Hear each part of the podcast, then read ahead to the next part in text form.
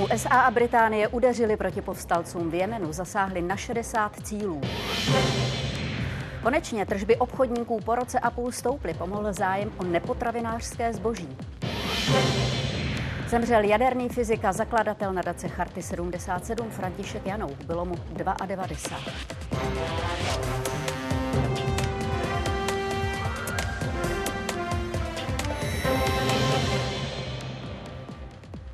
Události 12. ledna rádi vás provedeme společně s Josefem.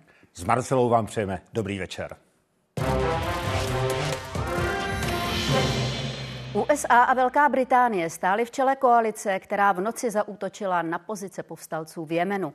Hutijové už několik měsíců ostřelují nákladní lodě plující Rudým mořem na cestě mezi Evropou a Ázií. Několik se jich pokusili unést. Nejen na Blízkém východě vyvolal úder obavy, že by mohlo vystupňovat napětí v neklidném regionu. Spojenci se ohrazují, že neměli jinou možnost, jak v těchto vodách zajistit bezpečnost mezinárodní plavby. Zásah spojenců označil za nezbytný i český prezident Petr Pavel. Podle něj nelze tolerovat útoky Hutiů na námořní dopravu. Přijmeme nezbytné kroky a přinutíme je znovu jasně pochopit, že mezinárodní společenství nepřipustí pokračování jejich zbavělých, nebezpečných a nezákonných útoků proti nákladním lodím. Spojenecký úder zasáhl desítky cílů minimálně na 16 místech, která povstalci kontrolují, včetně pobřežních měst a metropole Saná. Washington a Londýn uvádějí, že mířili na velitelství, sklady, protileteckou obranu i odpalovací posty, ze kterých Houthijové útočí. Ti přiznávají pět mrtvých a slibují odvetu. Uprostřed noci rakety zasáhly pozice Houthijů.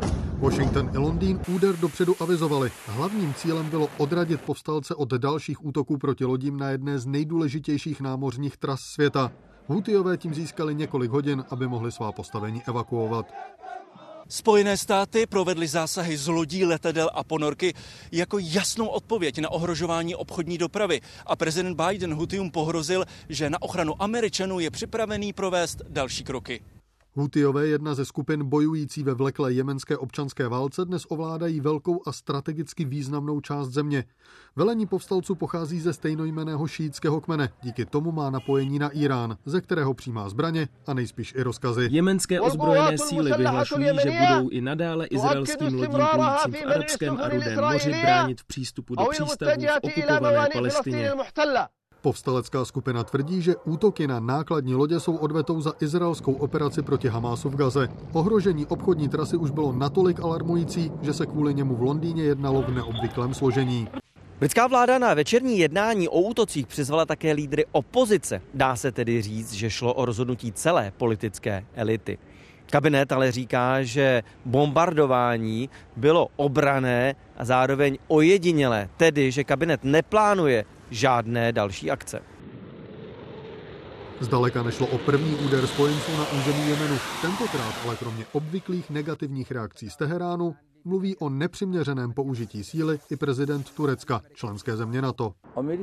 Anglie ostatně jako vždy v takových chvílích následuje kroky USA. Právě teď se pokoušejí Rudé moře změnit na moře krve. Ještě ostřeji reagovala Moskva. Rusko, které samo už téměř dva roky ostřeluje civilní objekty v sousední zemi, mluví v souvislosti s úderem v Jemenu o porušení mezinárodního práva a volá po urychleném svolání Rady bezpečnosti OSN. Spravodajové a David Miřovský, Česká televize. A teď zaostřený pohled na zasažená místa v Jemenu. Výbuchy se ozvaly v metropoli a v dalších městech nebo na letišti Aps. Cílem byl mimo jiné taky vojenský objekt poblíž Tajzu, hutýská námořní základna v přístavu Hudajda anebo startovací dráha pro útočné drony v Bani. Spojenci pálili ze vzduchu i z moře. Například americké lodě vyslali střely s plochou dráhou letu Tomahawk. Spojené státy tvrdí, že celkem odpálili přes 100 kusů naváděné munice. Do útoku se zapojila i ponorka USS Florida a stíhačky Eurofighter Typhoon britského královského letectva s řízenými pumami. A na dvě důležitá místa ještě živě. Ve Spojených státech máme Bohumila Vostala a v Izraeli Davida Borka. Bohumilé, slyšeli jsme to přímo od tebe. Eh, prezident Biden pohrozil dalšími kroky proti jemenským povstalcům. Zároveň si ale nikdo nepřeje rozšíření konfliktu. Tak jaké kroky by to mohly být? To velmi tvrdé varování od prezidenta Bidena je snahou Ameriky, aby zapůsobil na jemenské povstalce a přeneseně i vládu v Teheránu jako odstrašení, aby si dvakrát rozmysleli, jestli mají dostatečnou sílu dál tyranizovat lodě v Rudém moři, protože podle vyhodnocení Pentagonu ty američany vedené útoky měly velmi dobrou účinnost. Eh, útoky eh, Hutijů na lodě eh, mají za následek několika týdenní spožďování dodávek, zvyšování eh, cen ropy a plynu. A i proto to rozhodnutí prezidenta Bidena má převážnou podporu v americkém kongresu, i když eh, republikáni mu vyčítají, že s těmito údery měl přijít mnohem dřív a že také jemenské povstalce má vrátit na seznam teroristických organizací. K tomu ke všemu došlo jenom tři dny předtím, než tady ve státu Iowa začnou republikáni vybírat svého eh, kandidáta na eh, prezidenta a Joe Biden je soustavně kritizovaný nejen svým předchůdcem Donaldem Trumpem, ale i dalšími republikánskými kandidáty, že na mezinárodním poli nepůsobí silně. A tak další kroky eh, Bílého domu budou mít vliv nejen geopolitický na geopolitickou bezpečnost v celém světě, ale budou mít dopad i co se týče americké předvolební debaty a kampaně. Davidé Hutijové začali na lodě útočit pod záminkou, že tím pomáhají palestincům. Jak vážně bere jejich toto konání a jejich hrozby Jeruzalém? Velice vážně. I když musím předeslat, že ze všech front, eh, ze kterých se nyní proti Izraeli bojuje, eh, tak tato fronta má nejvíce regionální, dokonce globální přesah. Zaznělo to už, tedy eh, ohrožení globálních obchodních tras. Ale specificky pro Izrael je to samozřejmě velice složitá situace. Uvědomme si, že drtivá většina dovozu z Ázie, auta, elektronika, spotřební věci, přichází do Izraele skrz jižní přístav Eilat u Rudého moře, který už teď začíná pocitovat důsledky toho eh, napůl přerušeného toku tovaru eh, přes Rudé moře. Jedna věc. Uh, druhá věc. Uh, vzpomeňme si na rok 67, tedy začátek šestidenní války. Spouštěčem šestidenní války byla tehdy faktická námořní blokáda, kterou právě na jih Izraele uvalil Egypt. Nyní se tedy Izrael nachází v situaci, která z části připomíná uh, lodní blokádu. Při nejmenším přiškrcení uh, lodní dopravy jako uh, motoru uh, ekonomiky Izraele. A k tomu všemu přičtěme eh, nepochybnou věc. Hutiové jsou součástí spojeneckého satelitního systému řízeného Iránem. Irán vystupuje proti Izraeli hned na několika frontách simultánně. Na každé té frontě volí trochu jiný způsob konfrontace, ale všechny ty fronty se zahřívají a jsou frontami nepřátelskými vůči Izraeli. Na jihu u Gazy je to tedy hnutí Hamas. Eh, v Jemenu a v Rudém moři se bavíme o jemenských hutích. Na severu se bavíme o syrském režimu a také o hnutí Hizbalah v Jižním Libanonu. Eh, někdy se to nazývá dokonce v islamistických kruzích kruh ohně. Eh, kruh ohně, ve kterém se nyní Izrael z části nachází. Rudém moři se tedy kvůli konfliktu čím dál víc lodí vyhýbá. Jakkoliv je to páteřní trasa, kudy proudí 12% globálního obchodu. Pro představu, denně jsou to stovky lodí. Cesta kolem Afriky ovšem trvá mnohem déle a to začíná narušovat dodavatelské řetězce. V Německu už první firmy pozastavují výrobu. Obrovské lodě plné přepravních kontejnerů. Ty největší jich dokáží přepravit přes 20 tisíc. Z Ázie do Evropy se v nich vozí hotové zboží na prodej, součástky i materiál na další výrobu. Jsou to ledničky, pračky, traktory, zahradní technika, kola, cokoliv se vozí, až vlastně pomalý, pomalý věci, ať jsou to součásti do automotivu třeba, nebo nějaký části strojů. Úbytek lodí v Rudém moři potvrzují i data ze satelitů. Každá barevná tečka znamená jednu nákladní loď. Tak to moře vypadalo před rokem a takto včera odpoledne. Cestu využívají i tankery s ropou a plynem. Ty ale zatím kurz nemění a většina z nich rudým mořem proplouvá. Naopak kontejnerových lodí je podle záznamů o více než polovinu méně než obvykle. Víme, že v současnosti máme více jak 500 lodí odkloněných. To jsou miliony kontejnerů. Cesta kolem Afriky je přitom delší, je zhruba o 7 tisíc kilometrů a v průměru trvá o 10 až 15 dnů déle. Lodě, které ale už byly na cestě do Rudého moře, se část trasy musí vracet. A v takovém případě nabírají spoždění i delší než měsíc. A to je problém pro firmy, které potřebují dodávky včas. Třeba pro automobilky. Tesla v berlínské Gigafactory zastaví výrobu na dva týdny. Kvůli odklonu lodí kolem Afriky chybí klíčové díly i baterie z Číny. Podobný problém řeší všechny ostatní velké automobilky. Ty ale přerušení výroby zatím neoznámili. Firmy pocítí i zvýšení nákladů za dopravu. Cena za cestu kontejneru z Asie se už teď téměř zdvojnásobila. Bude to podle mě, dovolil si tvrdit, kolem těch 7-8 tisíc dolarů. Tedy až třikrát víc než ještě před půl rokem. Růst nákladů se tak může projevit i v Česku. Záleží přitom, kolik zboží se vejde do jednoho kontejneru. Podle toho se totiž rozpočítávají i náklady za dopravu. Z Berlína Pavel Polák a z Prahy Vladimír Piskala, Česká televize. Podrobné informace k dění v Rudém moři nabízí spravodajský web 24, včetně analýz, grafů a politických reakcí. A za chvíli už téma mráz a elektromobily. Teploty hluboko v mínusu jim moc nesvědčí. Na co dát pozor, ukážeme v reportáži.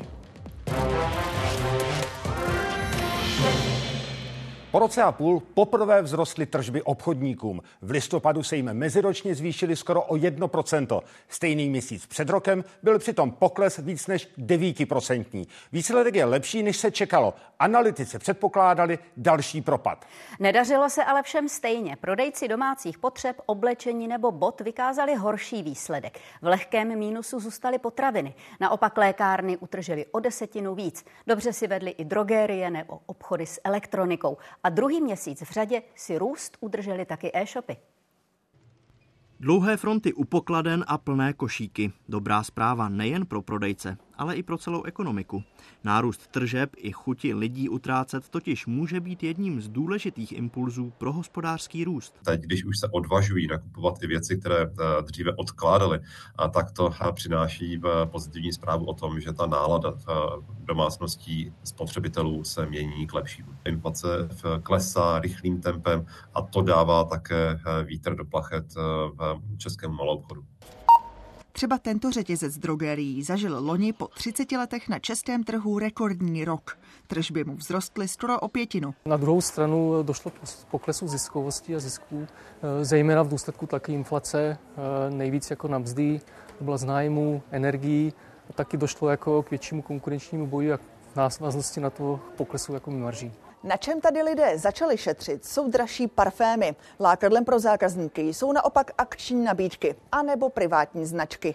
My jsme hodně vyrostli eh, třeba v dětském sortimentu, který nám rostl víc než eh, ty předchozí roky. Větší zájem o privátní značky potvrzuje i další řetězec. A přestože tady hodnota nákupního košíku klesá, lidí u pokladen přibývá. Zákazníci se vrací k tomu předcovidovému nakupování a zaznamenali jsme jak eh, růst počtu zákazníků, tak i růst obratu a aktuálně i po novém roce uh, rosteme oproti minulému roku. Optimistický výhled teď platí pro celý trh. Pomáhají i po vánoční výprodeje. Vlastně všechno nasvědčuje tomu, že další rok, ten vlastně už současný rok 2024, by měl být eh, pro malou obchod již obdobím růstu. Neočekáváme tedy růst o nějaké desítky procent, jako to bylo třeba v covidovém období, ale o jednotky procent. Část analytiků je ale zatím v odhadech opatrná. To jestli se spotřebitelská nálada skutečně začíná výrazně zvedat a tahle místa se budou plnit ještě víc, podle nich ukážou až následující měsíce.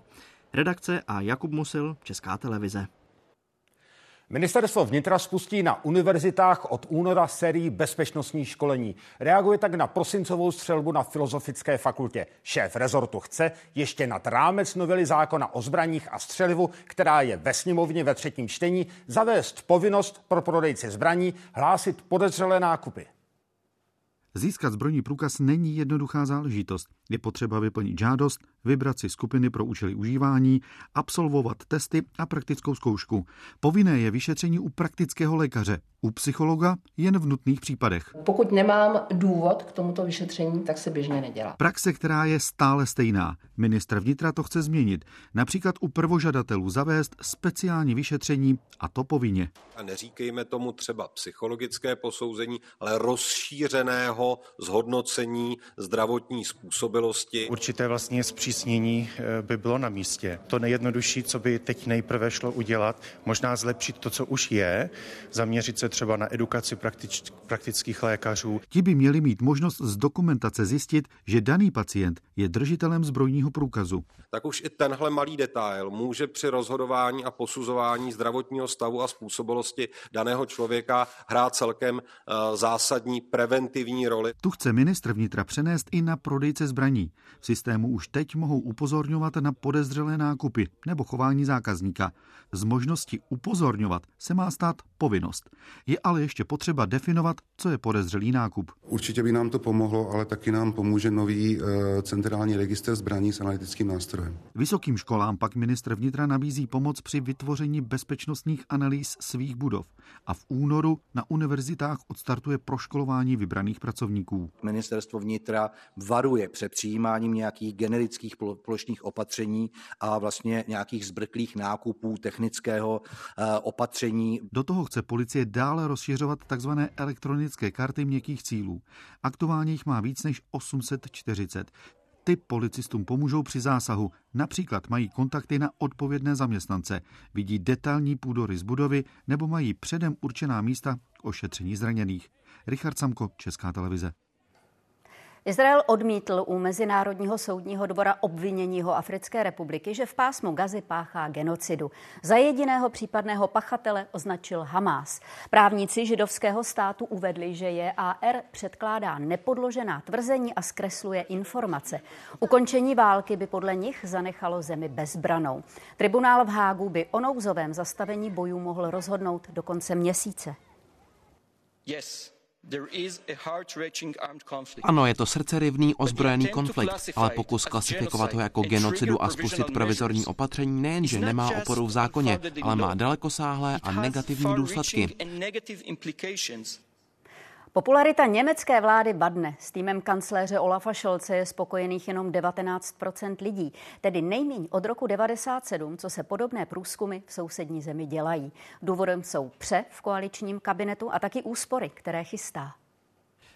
Už dva roky je spolkovým kancléřem. Jeho zvolení bylo překvapením, navzdory průzkumům. Jeho úřadování se překrývá s největší geopolitickou krizí posledních několika dekád, s válkou na Ukrajině. Prožíváme epochální změnu a to znamená, že svět už není stejný jako před ním. Německo se změnilo, odstřihlo se od ruského plynu, stalo se druhým největším podporovatelem Ukrajiny. Kancléř ale v poločase svého vládnutí čelí největší krizi. Důvěra v jeho vládu klesá. Jeho koaliční vláda nedrží moc pohromadě. Zelení si nerozumí s liberální FDP a naopak. Sociálně demokratický kancléř vyvažuje. Vláda tak působí rozhádaným dojmem. Koaliční jednání trvají často do noci. Interní spory kolem chystaných zákonů se opakují. Jeden z hlavních důvodů klesající popularity. Loni v polovině listopadu pak ústavní soud smetl ze stolu vládní rozpočet, protože porušoval dluhovou brzdu. Kabinet Olafa Scholze musel rychle najít desítky miliard eur. Intenzivně jsme pracovali a dnes před vás můžeme předstoupit s jasným signálem, že tato koalice je schopná jednat a být jednotná, i když čelí velmi obtížným úkolům. V době nejistoty nadále investujeme do sociálního zabezpečení a přinášíme impulzy pro hospodářskou stabilitu a obnovu. Vláda ale také šetří a škrtá. Spustila tím masivní protesty zemědělců, kterým sebrala daňové výhody. Farmáři od pondělí blokují dálnice a demonstrují v mnoha německých městech. Vládu už donutili k prvním ústupkům. Z opozičních řad je už slyšet volání po předčasných volbách. Ty ale vládní koalice nechce. Podle průzkumů by v nich totiž propadla. Z Berlína Pavel Polák, Česká televize. Britský premiér Rishi Sunak oznámil v Kijevě navýšení pomoci Ukrajině. V příštích dvou letech poskytne Spojené království zemi čelící ruské agresi vojenských arzenál v přepočtu za 72 milionů korun. S prezidentem Zelenským Sunak podepsal dohodu o bezpečnostní spolupráci obou zemí. Má platit 10 let s možností prodloužení a zahrnuje i sdílení zpravodajských informací. Mráz jako možný problém pro elektromobily. Nízké teploty, které tento týden klesly až k minus 15 stupňům, ovlivňují hlavně jejich dojezd, případně dobu nabíjení. Vlastnosti elektroaut se ale často výrazně liší. Elektromobilem jezdí už šestým rokem. Dobít dnes potřeboval asi 40% baterky. Ani v zimě to netrvalo déle než obvykle. Za 9 minut bude mít, budu mít nabito a můžu odjíždět. Nabíjení může být v zimě pomalejší, ale hodně závisí na konkrétním typu auta a tom, jestli si dokáže baterku vyhřát, protože pro maximálně rychlost nabíjení je potřeba mít ohřátou baterku. Rozdíl ale vidí ve spotřebě. Průměrně mám v zimě o 10% větší spotřebu a tím pádem o 10% eh, nižší dojezd. Takže Tohoto auto má v létě reálný dojezd nějakých 350 až 400 km a v zimě je to tedy zhruba nějakých 320, 330. Výrazněji mrazy dopadají na elektromobily této logistické společnosti. V létě dojedou asi 280 kilometrovou vzdálenost, v zimě i o polovinu menší. Což samozřejmě znatelně snižuje celkové množství rozvedených zásilek. V zimních měsících je proto potřeba elektromobily i třikrát denně nabíjet čím se výrazně snižuje efektivita takového vozidla. Loni v České republice vznikly stovky nových dobíjecích stanic. O desítky procent pak stoupl i počet dobíjení nebo spotřeba elektřiny. Stojí zatím i vyšší zájem o elektromobily. Těch je v Česku podle statistik na 22 tisíc. Přidáváme na počtu, ale to, co je důležitější než ten počet, je pro nás, že přidáváme dobíjecí stanice, které jsou ultra rychle. V zimním období nám statisticky narůstá počet dodané elektrické energie přes dobíjecí stanice, roste také počet návštěv. Podle společností ale nejde jednoznačně říct, že by zatím stála potřeba elektromobilů v zimě víc nabíjet.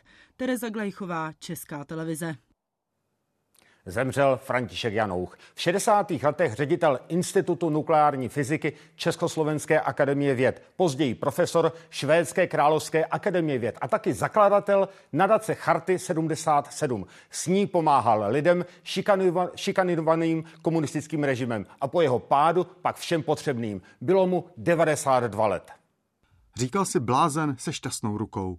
Výbuch prvních jaderných bomb ho přiměl ke studiu fyziky a ne medicíny, jak chtěl otec. V Sovětském svazu získal v 50. letech špičkové vzdělání a ztratil iluze o komunismu. Já jsem nikdy nebyl věřícím komunistou. Já jsem eh, byl komunistou vždycky tak trochu v opozici. Po srpnu 68 musel skončit s vědou i výukou. Komunisté mu pak dovolili vyjet do Švédska, ale zbavili ho československého občanství proto založil nadaci Charty 77 a s ní v rodné zemi pomáhal na dálku penězi i technikou. Originální videožurnál, první videokamery byly tak v roce 80-81. Díky nadaci Charty 77 se také šířily zakázané filmy a knihy a po listopadu 89 začala pomáhat oficiálně. Třeba kontem Míša, díky kterému se v nemocnici na Homolce zakoupil v roce 1992 Lexelův gamanůž. Tam bylo provedeno víc než 5000 operací. Díky kontaktům v Sovětském svazu se také mohl podívat do černobylské jaderné elektrárny po její havárii a jako jeden z mála lidí na světě i přímo do sarkofágu. Mě dokonce dovolili si na tři minuty se podívat z vrchu z takové galerie na ten e, reaktorový sál. Medali za zásluhy Františku Janouchovi, za zásluhy Českou republiku. Jedním z dizidentů, kterým František Janouch pomáhal, byl i Václav Havel. Když mu už jako prezident předával státní vyznamenání, bylo to za vědeckou práci i pevné postoje. Když oni jsou věci, kde se nedá prostě překročit určitou hranici.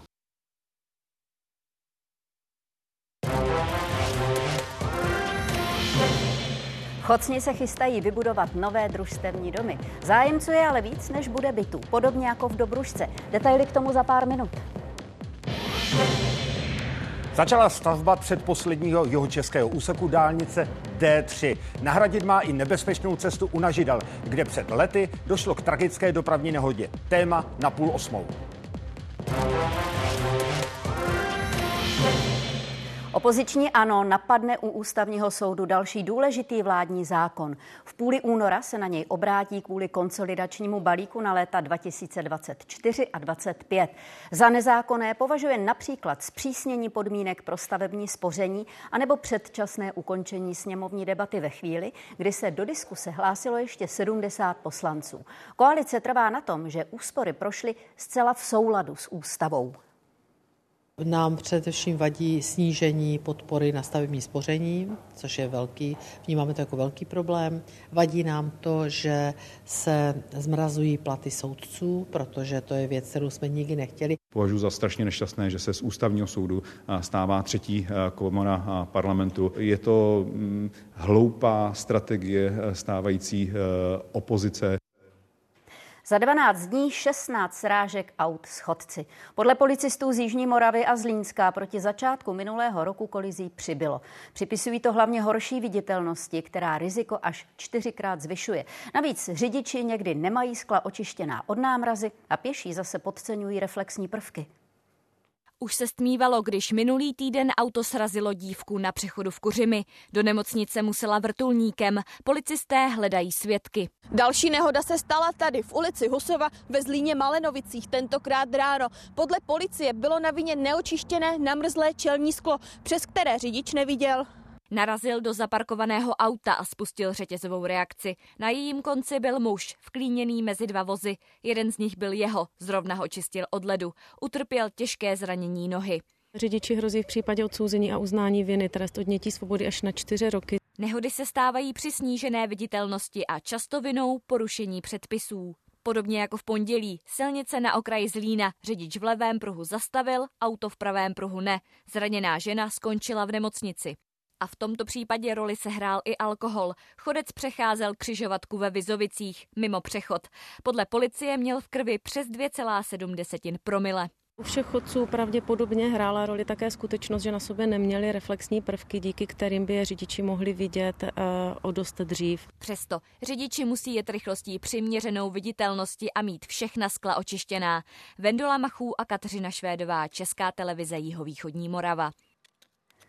Místo předseda slovenského parlamentu Andrej Danko v noci porazil autem semafor a ujel. Policisty nezavolal. Mohl tak porušit zákon. Politik tvrdí, že dostal smyk a všechno ohlásil pojišťovně. Jestli se podrobil dechové zkoušce, úřady neuvedly.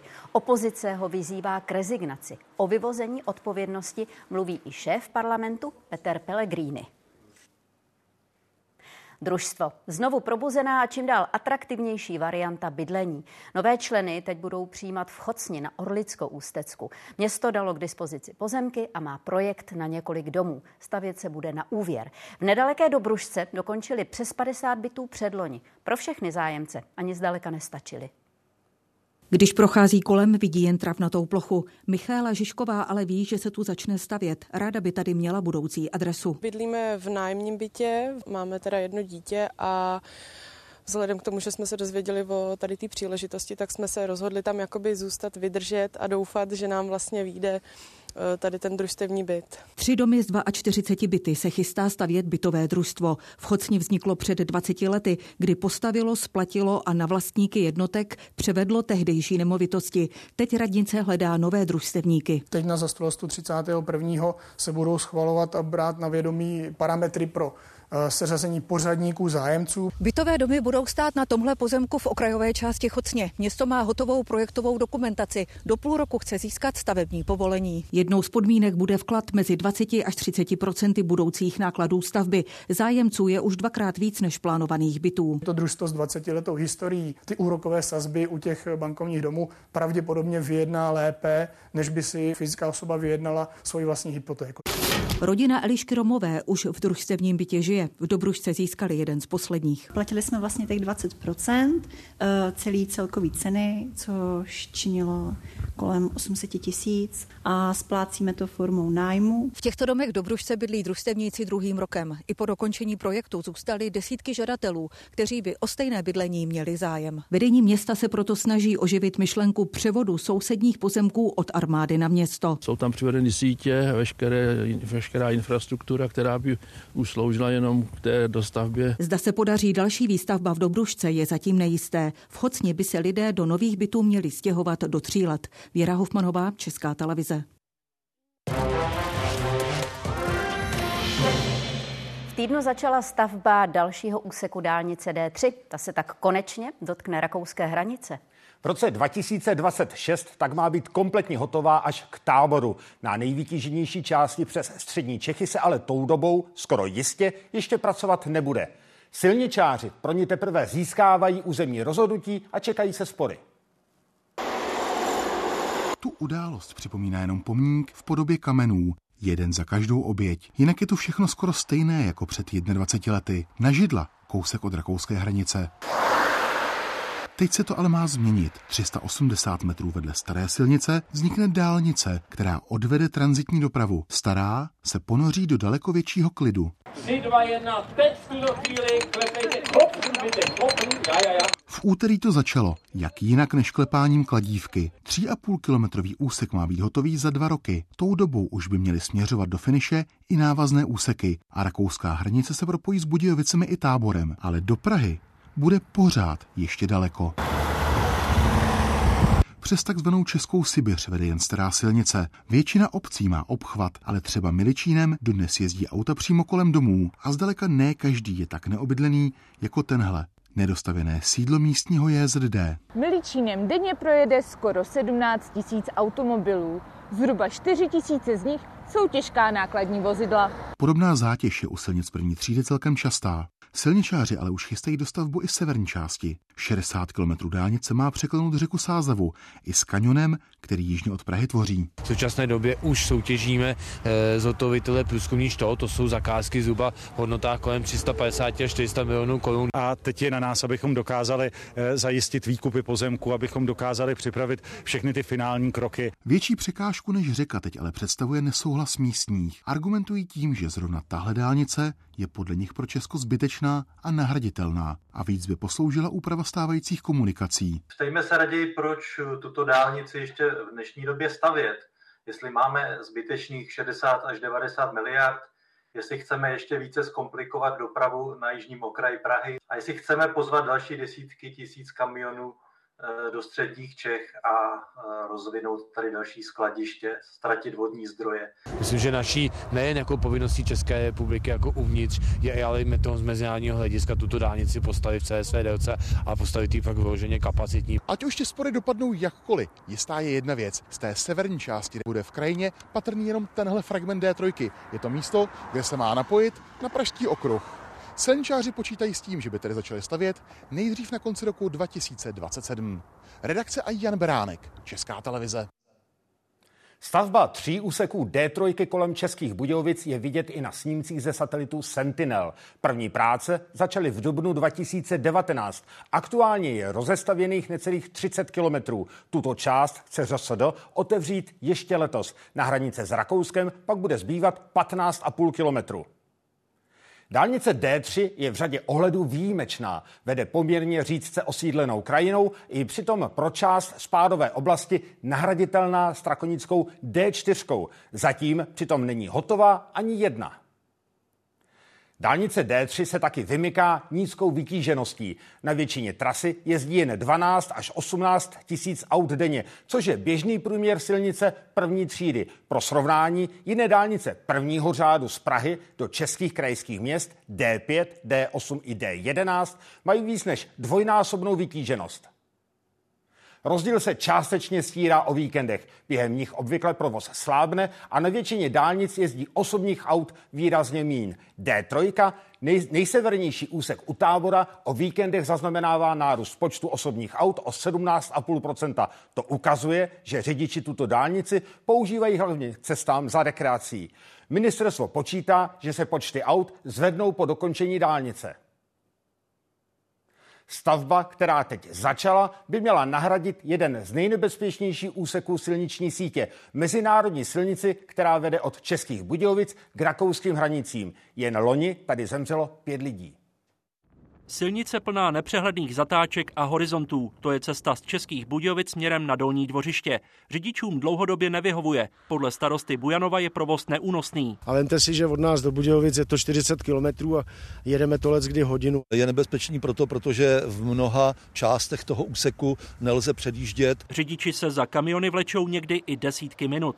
Na mnoha místech je předjíždění riskantní, stačí, aby ztratili trpělivost. Mezinárodní silnice, po které se jezdí rychle a nepřehledná křižovatka u Kaplice. V loni v srpnu tu při nehodě zemřeli tři lidé. Řidič osobního auta nedal přednost a vjel přímo pod nákladní. Na této silnici zemřelo za minulý rok pět lidí. Ten počet těch usmrcených, a nejenom usmrcených, ale i těžce zraněných, je tady poměrně značný. Nejtragičtější byla už zmiňovaná nehoda autobusu u Nažidel. Mezi Dolním dvořištěm a Kaplicí vjel autobus s více než 50 lidmi na palubě do protisměru. Převrátil se na bok a spadl ze srázu. Jen pár kilometrů od místa nehody zahájilo ředitelství silnic a dálnic stavbu dálničního úseku na židla Dolní dvořiště.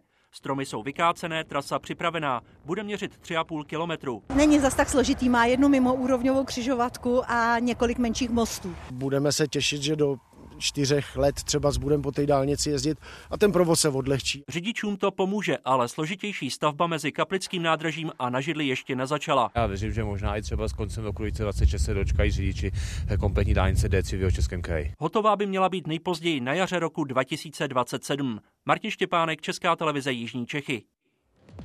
K vše. Za chvíli se podíváme na ceny oliv a z nich vyráběného oleje.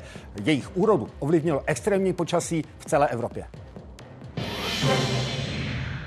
237 km za hodinu. Rychlost vozu, který v pondělí chvátal po D7 směrem na Chomutov. Limit tak překročil o víc než 100 km.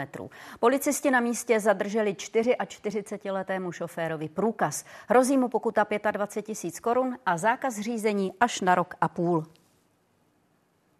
Čeští hasiči budou ve Francii stižené záplavami pomáhat ještě 10 dní. V zemi jsou na její žádost od minulého týdne. V neděli vystřídá původní sestavu nový tým.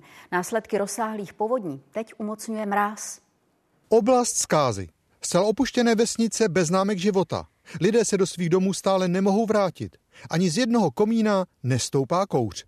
A přichází další pohroma. Zaplavená místa začínají mrznout. Rozsáhlé plochy se mění v obrovská kluziště. Ça va être catastrophique au niveau des maisons parce que les terrains vont gonfler, ça va faire travailler donc euh, les fondations, les murs des maisons et il pourrait y avoir donc des dommages euh, strukturel. Už týden působí v oblasti čeští hasiči. Ulevují nejvíce postiženým místům. Hasičské týmy z České republiky očerpávají vodu z podobných potoků a snižují tak její hladinu v oblastech vzdálených třeba 20 kilometrů. Posouváme tu vodu dál směrem k moři v takzvané sérii, kdy nad námi je náš první tým, my jsme o 6 kilometrů dál, opravdu dál jsou sloveští kolegové. Potrebujeme znižiť hladinu vody tak, aby obyvateľia mohli začať používať Eh, svoje obydlia. Právě do oblasti Patkale vedla první cesta nového premiéra Gabriela Atala. V řadě vesnic museli zavřít obchody. Potíže budou mít zemědělci, kteří se chystali zasít.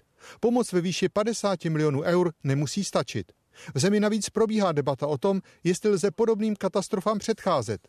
A také proti francouzské záchranné složky sami nezvládnou a musí žádat o pomoc v zahraničí. Pro francouze, pro velký a silný národ je přítomnost zahraničních týmů e, svým způsobem překvapením, ale místní obyvatele naši činnost kvitují a jsou rádi, že jsme tady. Obyvatelé Patkale a velké části francouzského severu si zřejmě neoddychnou. Po přechodném zlepšení počasí přijde znovu ochlazení a další silná vlna dešťů se očekává v březnu. Ze severu Francie Jan Šmíd, Česká televize. Odbor vnitřní kontroly začne podle informací ČT od pondělí prověřovat nedávné odchody vysoce postavených policistů v Královéhradeckém regionu. Nařídil to prezident sboru. Podřízení krajského šéfa Petra Sehnoutky mluvili o nátlaku. Tento odmítl. Pavel Škandera, 38 let u policie, Jiří Karásek, 34 let ve službě. Oba koncem roku skončili, odchod do civilu sami podepsali, říkali, že pod nátlakem. Propuštění ze služebního poměru a následně i samotný odchod tak byl nedobrovolný. Byla to prakticky informace od pana ředitele s tím, že prostě na této funkci nezůstanu a, a že prostě odejdu. Plukovníka Karáska jsem znal dlouhá léta, jsme, byli jsme přátelé a vím, že od nástupu nového krajského ředitele plukovníka Sehnoutky byl pod velkým tlakem, byl nucen k odchodu a jeho odchod rozhodně nebyl dobrovolný. V obou případech šlo o odchody na vlastní žádost a důvody policistů byly jejich svobodným rozhodnutím. Z úcty ke člověku, který opustil nás všechny, nebudu v současné době výroky týkající se mé osoby s ohledem na tuto velice nešťastnou událost jakkoliv komentovat. Bývalý náměstek krajského ředitele a šéf kriminalistů Jiří Karásek čtyři dny po opuštění sboru náhle zemřel. Teď veškeré okolnosti odchodů do civilu prověří policejní prezidium. Úřad vnitřní kontroly pochopitelně tam provede nějaké vlastní šetření a následně s jeho výsledkem pana prezidenta seznámí. Generální inspekce bezpečnostních sborů uvedla, že v záležitostech kolem Králové hradecké policie v této chvíli nevidí svou příslušnost. Erik Kneifl a Vlastimil Weiner, Česká televize. O skládce odpadu rozhoduje referendum ve Ctětíně na Chrudimsku. Do katastru obce by se měla nově rozšířit ze sousedních na Savrk. Provozovatel chce kapacitu areálu zdvojnásobit. Podrobnosti přidá Vilém Branda. Co přesně vadí odpůrcům toho záměru, kteří referendum prosadili? Někteří místní se obávají většího hluku, prašnosti nebo znečištění spodních vod. Proti jsou například obyvatelé osady Kvíte, která je odsud, tedy od skládky, vzdálená zhruba kilometr. Naopak vedení obce záměr společnosti tedy e, rozšířit podporuje. Podle starosty by totiž Stětín mohl získat až milion korun na nový vodovod a taky lepší a výhodnější podmínky za ukládání odpadu. Obyvatelé hlasují od 14 hodin a rozhodují tedy o tom, jestli by zastupitelstvo mělo projekt rozšíření zablokovat, například námitkou k územnímu plánu. Referenda se prozatím zúčastnila zhruba polovina všech registrovaných voličů, no a výsledky lidé najdou na webových stránkách obce a to ještě dnes po 22. hodině. Já si myslím, že je více lidí pro, pro, pro rozšíření, protože říkám, je to jednoduchý. Výhody. Vůbec na to ušetří i peníze.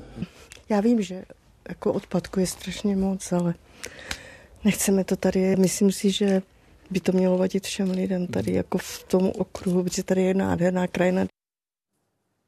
Část pražského Libeňského mostu zůstane kvůli havarijnímu stavu několik týdnů uzavřená. Technická zpráva komunikací teď musí projektovat a hlavně vyrobit podpěrnou konstrukci, kterou umístí k jednomu z oblouků. Závadu na něm způsobili zřejmě silné mrazy. Přerušený je kvůli tomu provoz tramvají.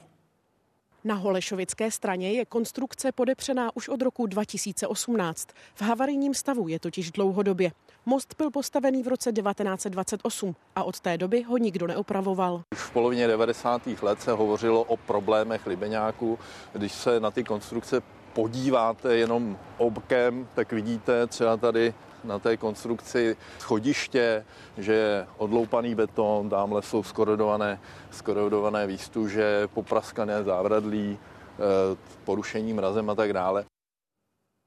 Po více než 30 letech skončila linka důvěry, kterou provozovala psychiatrická nemocnice Bohnice. Podle vedení se provoz potýkal s finančními i personálními potížemi, které se ještě zhoršily po nedávné novele zákonníku práce. Klinika teď o podpoře a systémových změnách jednala s magistrátem. Ten je připravený linku finančně podpořit číslo, které jste vytočili, není v provozu. Toto oznámení teď slyší každý, kdo se od nového roku snaží dovolat na linku důvěry. Jen loni tady našli pomoc tisíce lidí. Nemocnice v Bohnicích stále nabízí pomoc na jiném čísle v ambulanci. Zároveň zveřejnila kontakty na dalších 30 pracovišť. Z naší strany to není, nebylo žádná, žádné snadné rozhodování. Myslím, že bylo i velmi bolestné. V této místnosti fungovala linka důvěry, která má teď ukončený provoz. Centrum krizové intervence ale nepřetržitě funguje dál. Josef Gabriel tady začal pracovat před 20 lety. Nakonec 40 člený tým linky důvěry vedl. Vzhledem k tomu, že jsme eh, těch financí nikdy neměli dost,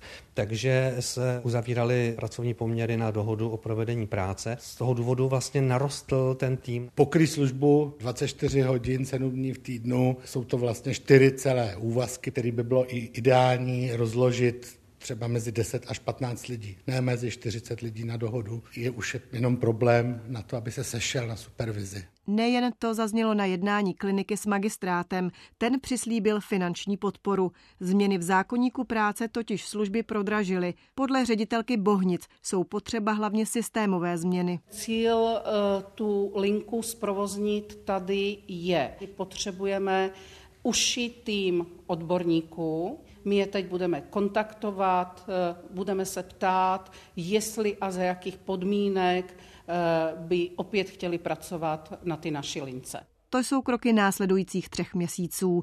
Zároveň by mělo vedení kliniky na konci ledna jednat s ministerstvem zdravotnictví. Lea Srovcová, Česká televize. Škoda Auto loni dodala o 18,5% vozů více než v roce 2022. Vozidla nejčastěji putovala do Německa, v Česku pak odbyt stoupl zhruba o 23%. Dařilo se i německému koncernu Volkswagen, do kterého firma patří. Dodávky vozu v roce 2023 meziročně navýšil o 12% Nejvíce pak skupina rostla na trzích v Evropě a Severní Americe. My máme na tento rok eh, velmi optimistické plány, chtěli bychom dále růst eh, a myslíme si, že pokud eh, nebudou dodavatelské řetězce narušeny, tak bychom mohli opět růst dvouciferně. Sporná stavba v chráněné krajinné oblasti Lužické hory je větší, než sliboval projekt. Teď se jí investor snaží zlegalizovat. Přes ochránce přírody nová podoba prošla. Konečné rozhodnutí ale stavební úřad ještě nevydal. Naděje, chráněná oblast v Lužických horách, kde se staví jen výjimečně. U nás je nepsaný pravidlo, že se staví na základech původních domů. Podle stavebního povolení to má být rodinný dům, je ale o několik metrů delší než podle projektové dokumentace. No, jestli je to rodinný dům, tak pravděpodobně ta osoba, která si ho staví, má velmi vysoké požadavky. Stavební úřad ve Cvikově proto stavbu pozastavil. Investor teď musí doložit nová souhlasná stanoviska případě, že žádosti o dodatečné povolení změny stavby nebude vyhověno, bude nařízeno stavebním úřadem uvést stavbu do podoby původně schválené projektové dokumentace. Pro schválení stavby je zásadní stanovisko ochránců přírody. Nerozhodovali ale úředníci z Lužických hor, ale ti z Jizerských, aby vyloučili podjatost. Ve chvíli, kdy bylo vlastně zažádáno o vydání stanoviska k té stavbě, eh, tak už zpráva cháka Lužické hory řešila přestupkové řízení s investorem právě za realizovanou černou stavbu. Není to černá stavba, je zažádáno o dodatečné stavní povolení nebo změnu stavního povolení a dělají se všechny kroky, které k tomu jsou legální. Své vyjádření ke stavbě musí vydat ještě úředníci z odboru životního prostředí v Novém Boru. Teprve potom rozhodne stavební úřad, co bude dál. Barbara Silná, Česká televize Českolipsko. Lidovci se nemůžou zhodnout na datu celostátního sjezdu strany. Část regionálních lídrů se chce kvůli nedávné kauze kolem předsedy KDU ČSL Mariane Jurečky sejít dřív. Sjezd je naplánován na říjen. S tím souhlasí třeba středočeští nebo karlovarští lidovci. Naopak proti je Českobudějovická nebo plzeňská frakce. Cena olivového oleje je na historickém maximu. Na velkoobchodním trhu za poslední rok vystoupila na dvojnásobek. Příčinou je chabá úroda v zemích kolem středozemního moře. Způsobila ji hlavně vlna veder loni na jaře. Další procenta si ale farmáři přirážejí za dražší energie anebo hnojiva. Olivové háje ve Středomoří. Oblast, kde mělo pěstování oliv po tisíce let ideální podmínky. Ty se ale nyní rapidně mění. Farmáři a výrobci olivového oleje tady na západě Turecka mluví o stejných problémech jako jejich kolegové v jiných oblastech Středomoří. O negativních dopadech změn klimatu a výkyvech počasí, o rostoucích cenách energií a práce a taky o přibývajícím množství krádeží oliv. O tom, že růst cen zvyšuje zájem zlodějů, se přesvědčili na jedné z farem u Izmiru. Dosud neznámí pachatelé ze sadu ukradli půl druhé tuny už sklizených oliv. Majitelé kvůli tomu plánují instalaci kamerového systému. Něco takového se nám stalo poprvé. Dřív jsme sklizené olivy mohli bez obav nechat v sadu. Střídání lepších a horších let je běžné. Poslední rok se ale vymyká.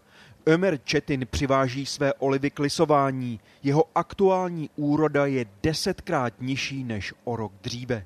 V našem kraji jsou čtyři lesy na zpracování oliv. ten, před kterým právě stojíme. Družstvo, které lis spravuje, má 900 členů. Podle ředitele jsou na tom se sklizní podobně jako Ömer. Doufáme, že se ceny za pár let stabilizují. Nyní je ale olivový olej luxus. Jeden litr stojí víc než pět litrů slunečnicového oleje. Předpovědi na letošní rok příliš optimistické nejsou. Homer nazval olivový olej tekutým zlatem.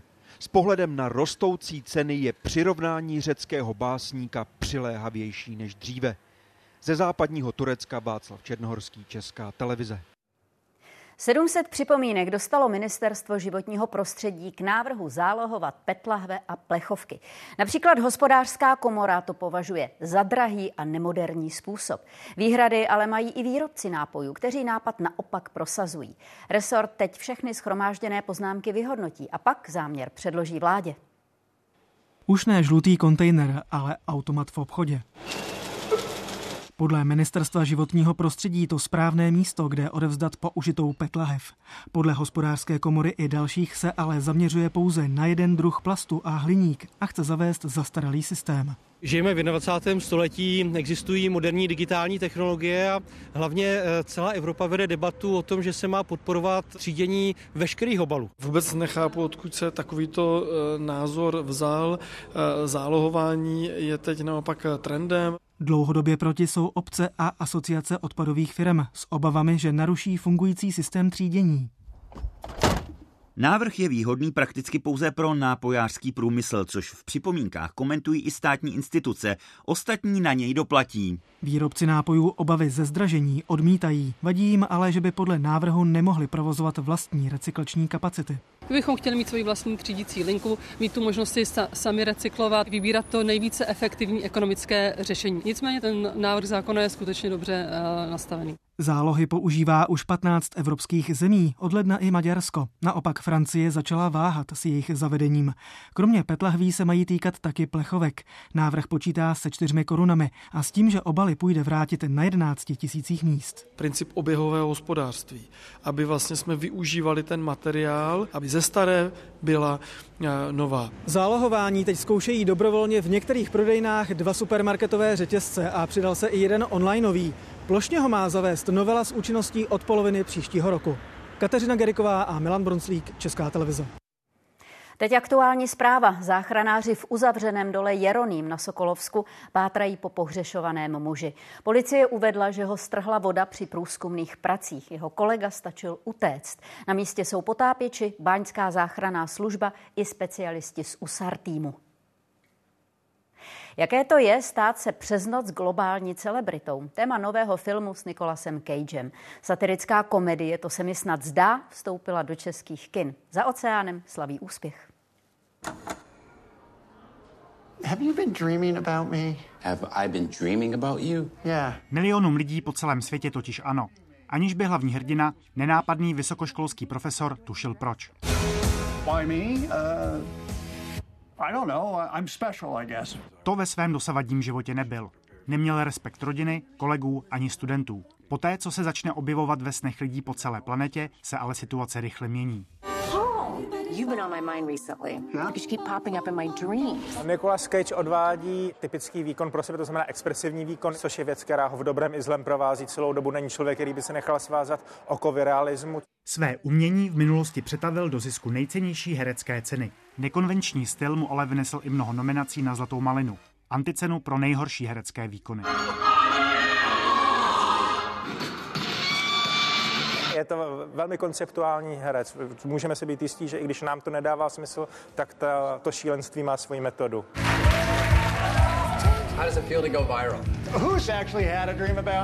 Otázka, která má přesah i mimo samotný film. O slávě totiž ví Nicolas Cage své, i o té, bez níž by se rád obešel. Některé jeho filmové grimasy zlidověly a staly se internetovým vtipem, takzvaným mýmem. Dream scenario.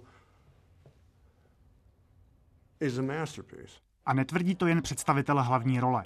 Zahraniční recenze film popisují jako nejlepší absurdní komedii posledních let a Cageův komediální výkon jako mistrovský. Petr Adámek, Česká televize. Útok na jemenské povstalce proberou i večerní události komentáře. Ve studiu s politiky Jaroslavem Bžochem a Jiřím Pospíšilem, diplomatem Petrem Hladíkem a expertem na mezinárodní právo Petrem Smejkalem, Stejskalem. A Piráti si zítra zvolí nové vedení. Favoritem předsednické volby je současný šéf strany Ivan Bartoš. Z událostí je to všechno, díky za pozornost, teď už je na řadě sport. Oba české páry jsou na mistrovství Evropy v krasobruslení průběžné do desátého místa a podrobnosti přidá Barbara Černošková. Dobrý večer. Na premiérové vrcholné seniorské akci se ve velkém stylu zatím představují juniorští mistři světa. Kateřina a Daniel Mrázkovi jsou po úvodní části soutěže devátí. Natálie a Filip Tašlarovi obsadili v rytmickém tanci dokonce pátou příčku. Víc řekneme v brankách už za okamžik.